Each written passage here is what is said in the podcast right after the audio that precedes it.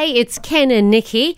We need to hear the will of Faith, Hope and Love. Every now and then we get a, a unusual event or story that we want to talk about that embraces all three faith, hope, and love. And this one is a very big one, and it happened here in Brisbane. Salvation Army had uh, their sleep out last night to raise funds for the homeless, uh, for the shelters, and to bring awareness about the situation of the homeless here in Brisbane and, and around Australia, especially for women over 50. Now, Toombul Shopping Centre, uh, around 40 people slept underneath the, uh, the Airlink Bridge last night to participate in raising the funds and being part of the first Salvo Sleep Out, uh, which they hope is going to be an annual event now. Well, the idea is to actually uh, step into their shoes and to understand their story and what they go through.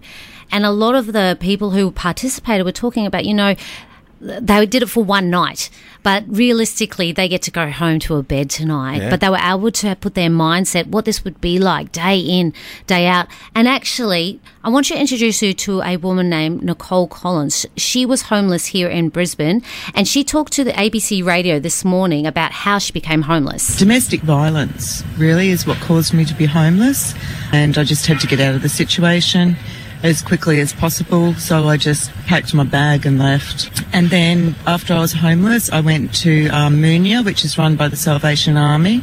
I'd been there previously, a year or so previous. Um, so, and I knew that was a safe place to go where I could get help. Yeah, but before she found the salvos, being homeless in Brisbane was really difficult. You just had nowhere to go. Um, just didn't have blankets or any or a pillow or anything. Just my backpack and just found a safeish place in a park to sleep that night. And then when I got into the city, um, people will walk past you if they see you asleep. They won't offer you anything or do anything. And the only people who will talk to you are the other homeless people. Um, and that can be a bit scary. Or, you know, young men who are out drunk and that, and that can be scary. But now Nicole has found the salvos and she wants to bring awareness to the great work the salvos are doing.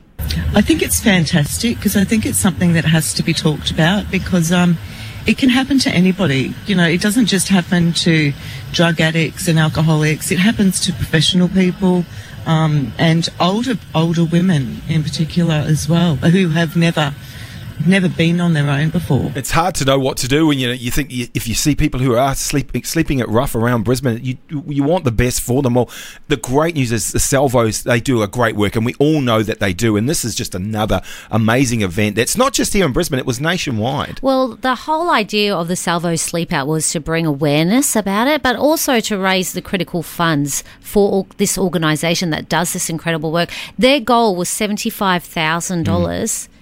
They smashed their goal Yeah. at 95,852 raised. And you know what I like about the Salvos is they do have integrity. Uh, they've actually closed um, this fundraising campaign because they've actually reached their goal. There are so many people who still want to They're like, give. "Come on, guys, let's go. Let's be a part know." of it. We, uh, but they said, you know what?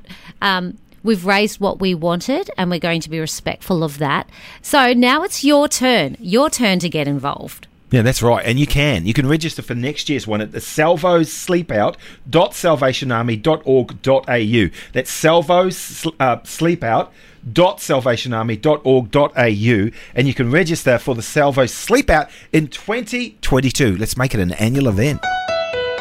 96.5 Podcast Production.